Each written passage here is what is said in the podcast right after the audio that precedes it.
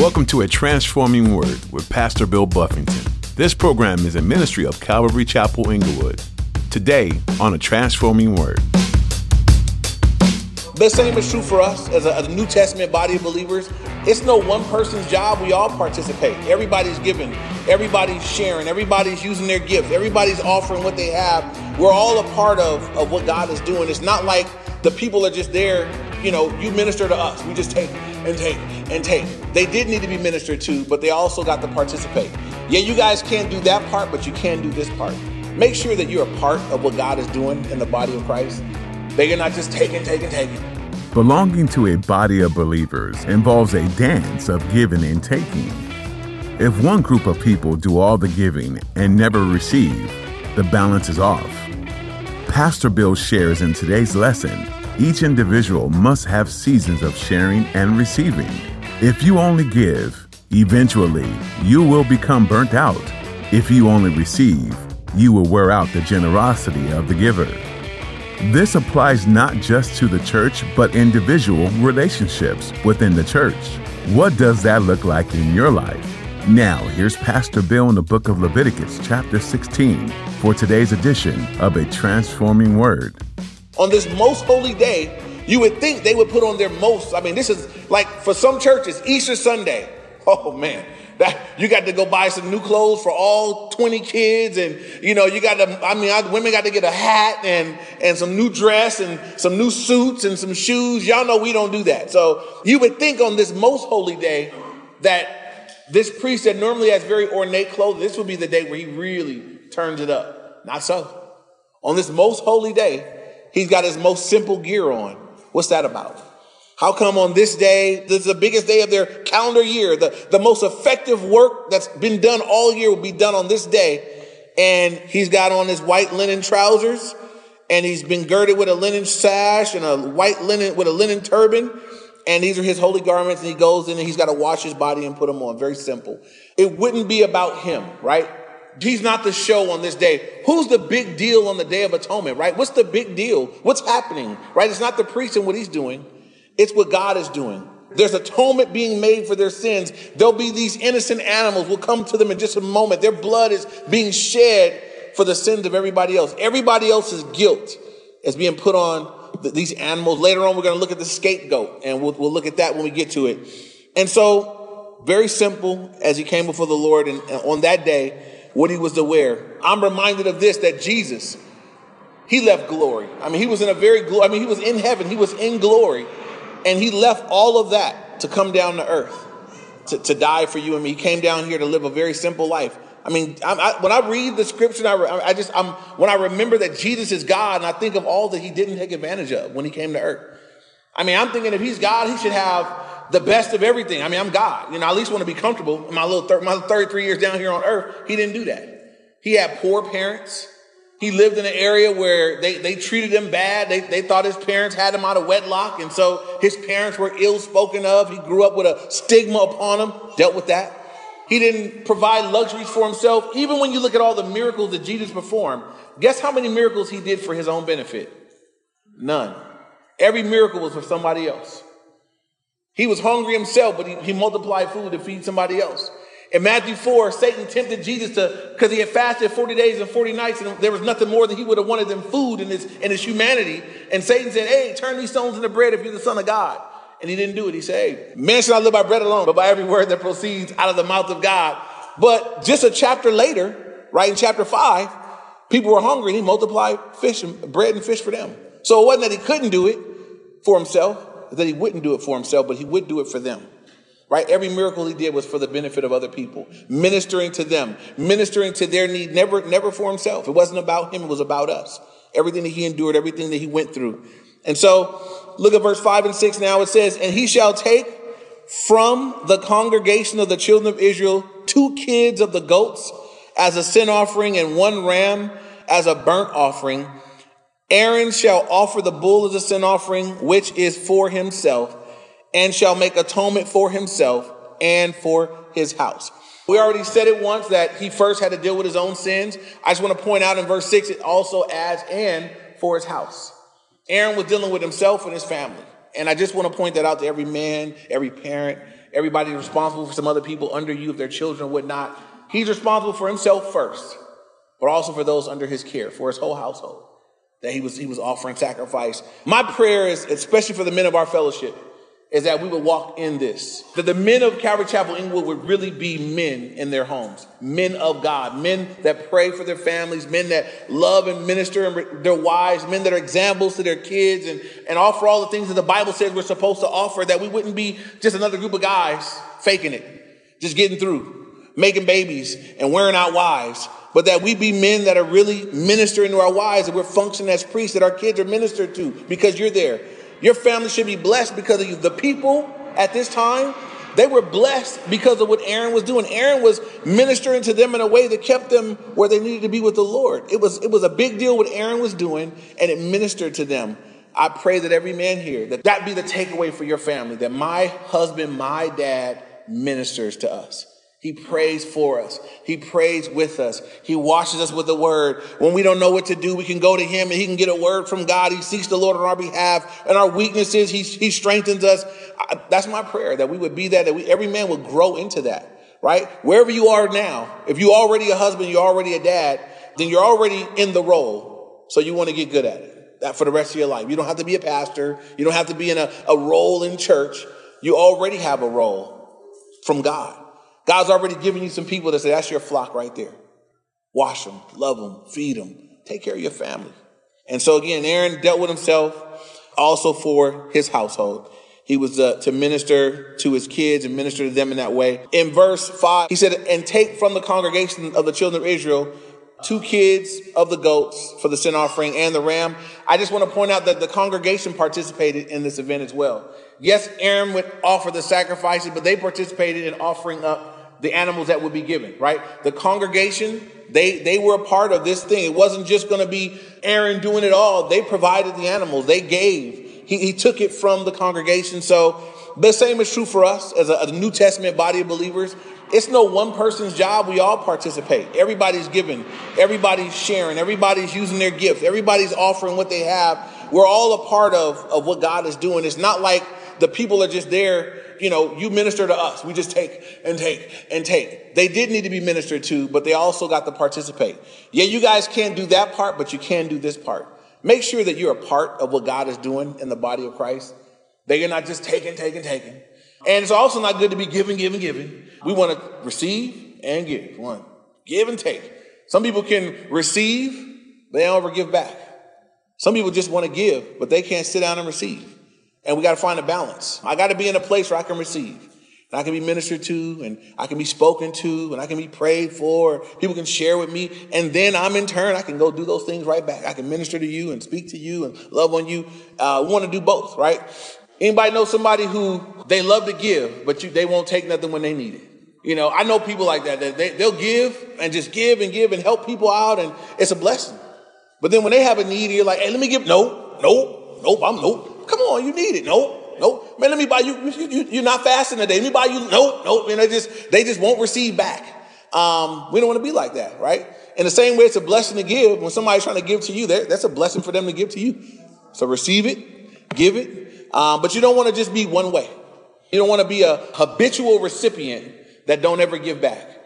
And uh, you also don't want to be imbalanced where you just only, I'm only willing to give, but I ain't receiving nothing from nobody as, as a pastor, right? I can't be in a place where I'm willing to give the word, but I can't receive a word from somebody else. Where someone can't come and say, hey, uh, the word says this, you did that, and challenge you with the word. You got to be able to receive it. I've had, I have my own kids say stuff. And they always, if your kids, you know they're wrong. I'm just kidding. Uh, but you know, you just got to receive it. It doesn't matter the vessel, how little the vessel, how small the vessel. If it's true, you just say, you know what, that's true. Amen. I receives it. Look at verse 7 through 10. It says, He shall take the two goats and present them before the Lord at the door of the tabernacle of meeting. Then Aaron shall cast lots for the two goats, one lot for the Lord, and the other lot for the scapegoat. And Aaron shall bring the goat on which the Lord's lot fell and offer it as a sin offering. But on the goat on which the lot fell to be the scapegoat shall be presented alive before the Lord to make atonement upon it and to let it go as the scapegoat into the wilderness. And we've all probably heard the term scapegoat, right? Maybe you didn't know it came from the Bible, now you do. When you say, oh man, that, that, I was at work and, you know, somebody stole some stuff and they, I was there and they blamed it on me. I'm the scapegoat, you know, whatever. You know, this is, you take the blame for something that you didn't really do. That, that terminology, this idea comes from right here, Leviticus chapter 16 from the Bible. And it's an interesting little ceremony that would happen. They got two goats. They would cast lots on the goats and one lot, one goat would become the Lord's goat. The other goat would be the scapegoat. The Lord's goat dies. The one that's the Lord's goat, they're going to put their hands on it. The idea is that there's a transfer that they, are going to put their hands on his head and confess all their sins uh, on this one. And so you got one goat that's going to die for everybody's sins. You got another goat that's going to get to run free. And they send them into some uncharted area, some wilderness area. Let them go. What goat do you want to be? I want to be the scapegoat, the escaping goat. I want to be the goat that escapes. Get up out of here, you know. So, but the idea comes from right here. One goat's going to die. One goat is going to be spared. And the reason being is this, right? The Bible tells us that the wages of sin is death.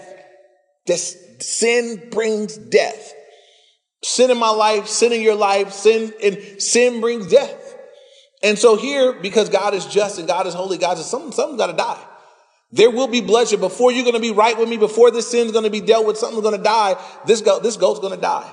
It's going to, it's the, the sins is going to, it's going to be, it's going to die, but there's going to be one that goes free.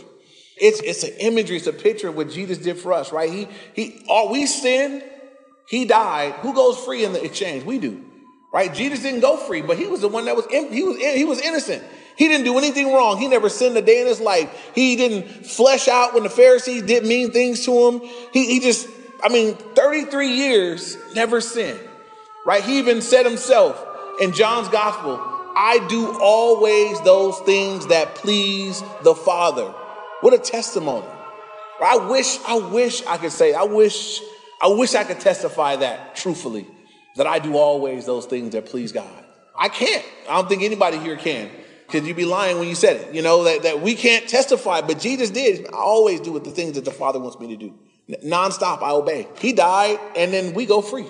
We're the ones that wicked, carnal, sinful, breaking commandments, doing stuff we know we're not supposed to be doing, looking over your shoulders, so you just make sure you don't get caught like God don't see, and we go free, and he dies.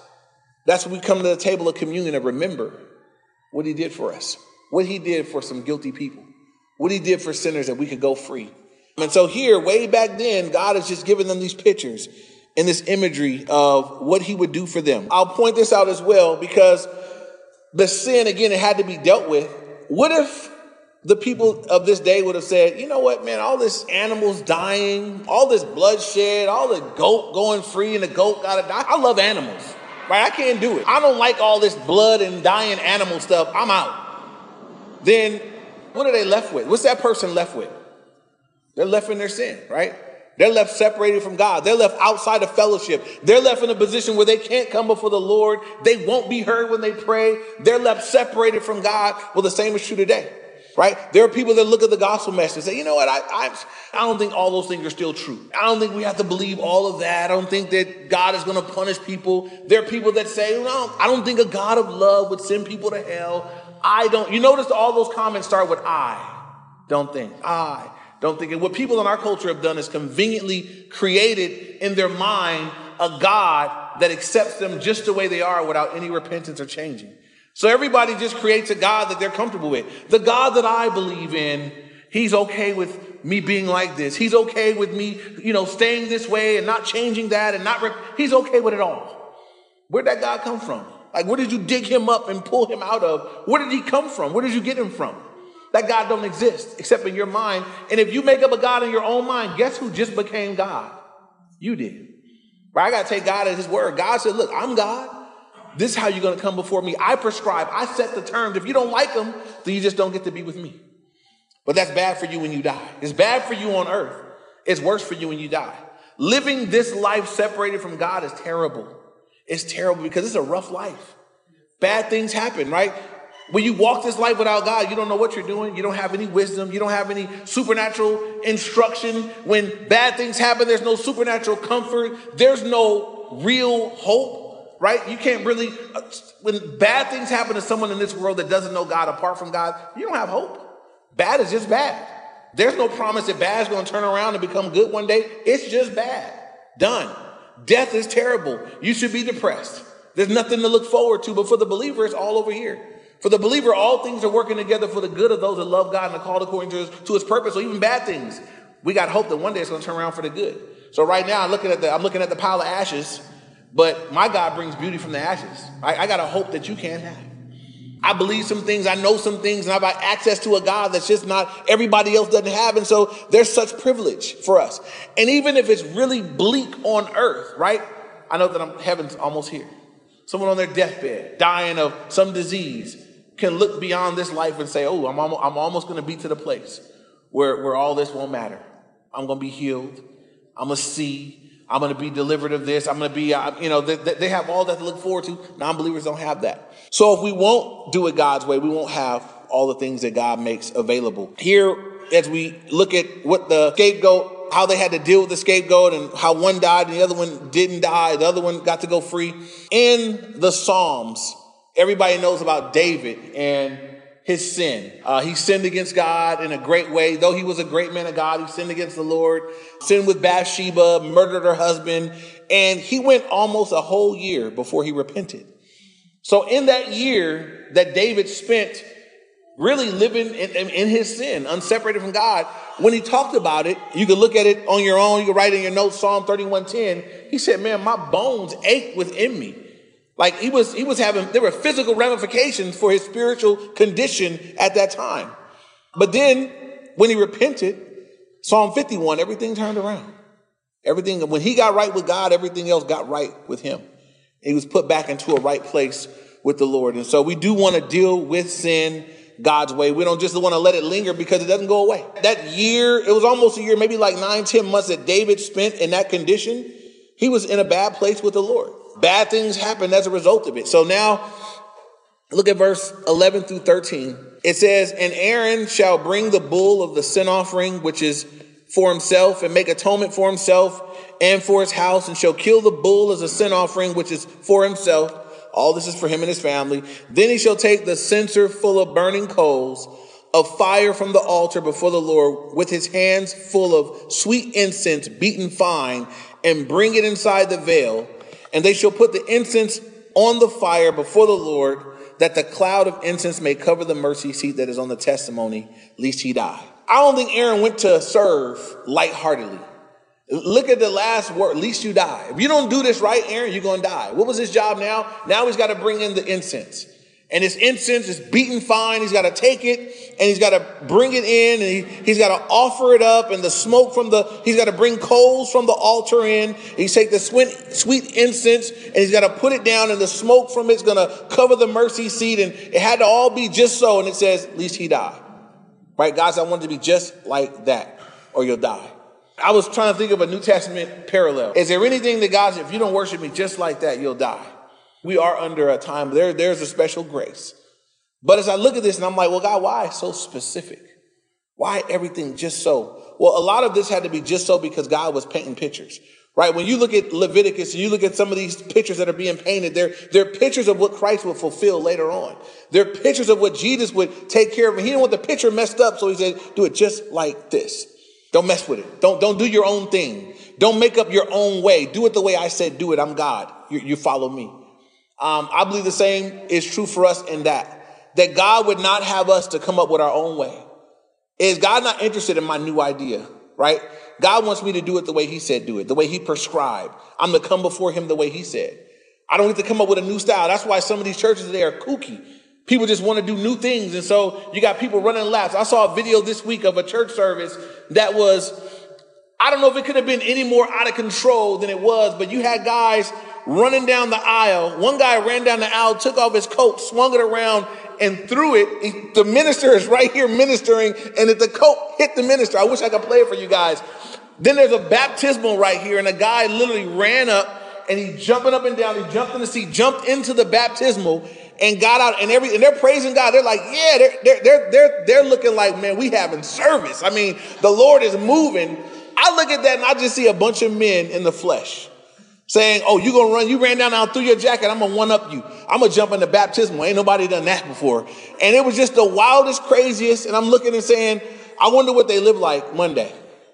I wonder how holy those lives are. You know, I wonder if, I mean, what's the fruit of that, right? Did God prescribe that? Did God say worship like it? If he did it, I'd say do it, right? If God said, the way you really show me you love me, you throw your coat at the minister. Y'all can throw your coats at me. You throw a coat at me. it's going to be a problem, you know. That, that's not, don't do that, right? That's not, he didn't call us to do that. Y'all not going to be running laps up in here. Run laps at the gym and then come to church later on. But we're not going to be running laps. God didn't prescribe that we do it that way. We don't get to make up the rules because he is God, right? We're his worshipers. We're worshiping him as God. We're saying, God, I trust that your way is the best way and my way is not. And even though I might want to do something else, you didn't say do it like that. You said do it like this. So I'm gonna worry about the condition of my heart when I come before the Lord. That's what you need to worry about more than anything else. More than what you wear, you know, what you present yourself as. I'm not saying come immodestly or dress in a way that wouldn't be fitting, but I do think that the most important thing when we prepare to come before the Lord is the condition of our hearts. Because you can dress up a sinner. You can put some slick alligator shoes and a slick suit on a brother that just slipped out the club or whatever. I mean, God's looking at our hearts, right? God says, I don't see as man sees. When they were looking to pick the next king of Israel and they brought all these people before David and, you know, Samuel said, is this the one? I mean, surely he's big, he's strong, he looks like the guy. And David, God told Samuel, he said, look, I don't, the Lord doesn't see as men sees. I'm not looking at the outward appearance. I look at hearts. Looking at hearts. I'm not worried about your clothes. I'm not worried about if you wear Gators or Nikes, some bubble gums, whatever. You know, like he's looking at our hearts. How is my heart like when I come before the Lord? That's what I want to deal with. That's what pleases God, the heart that we come before him with.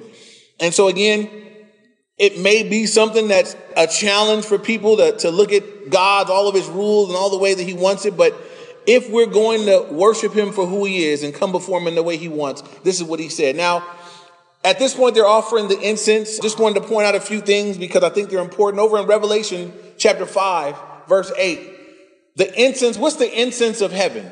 Anybody know? The prayers of the saints. Revelation chapter 5, verse 8. The incense of heaven is the prayers of the saints. It's, the fragrance, it's the aroma, it's the thing that smells good to God in heaven, our prayers.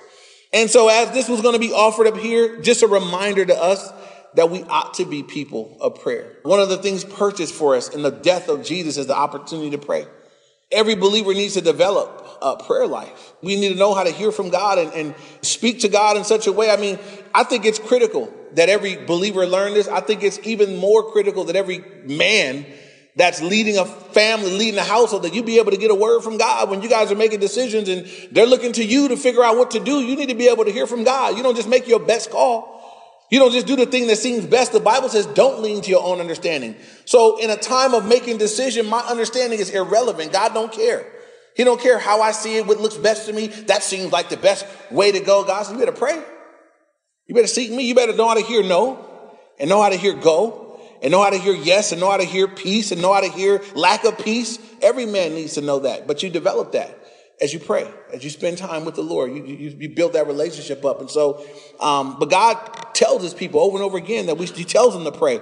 If you're writing notes, uh, just a, a few verses that you could write down and you can go back and look at these things later. And I hope they'll encourage all of us to spend more time just with the Lord in prayer.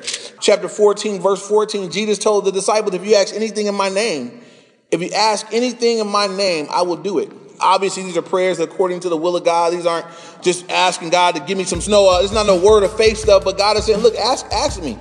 Ask me for anything in my name. According to just the things that, that you ask in my name, God says, I, I want to give them to you. I want to do these things for you.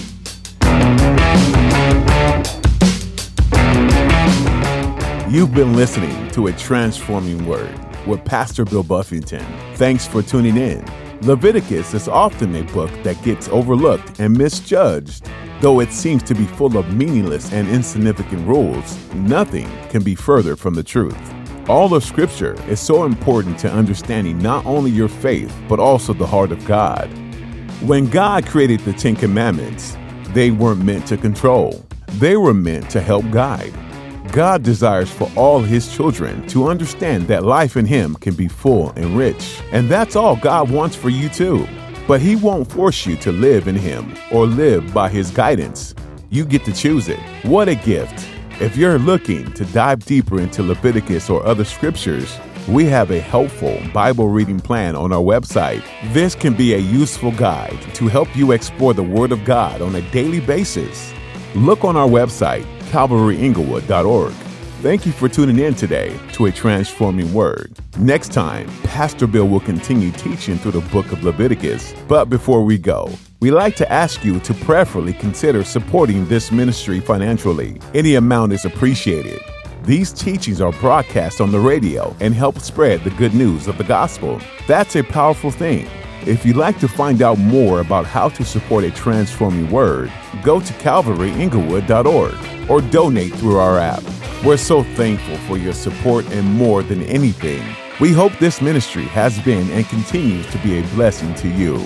We look forward to you joining Pastor Bill again next time, right here on A Transforming Word.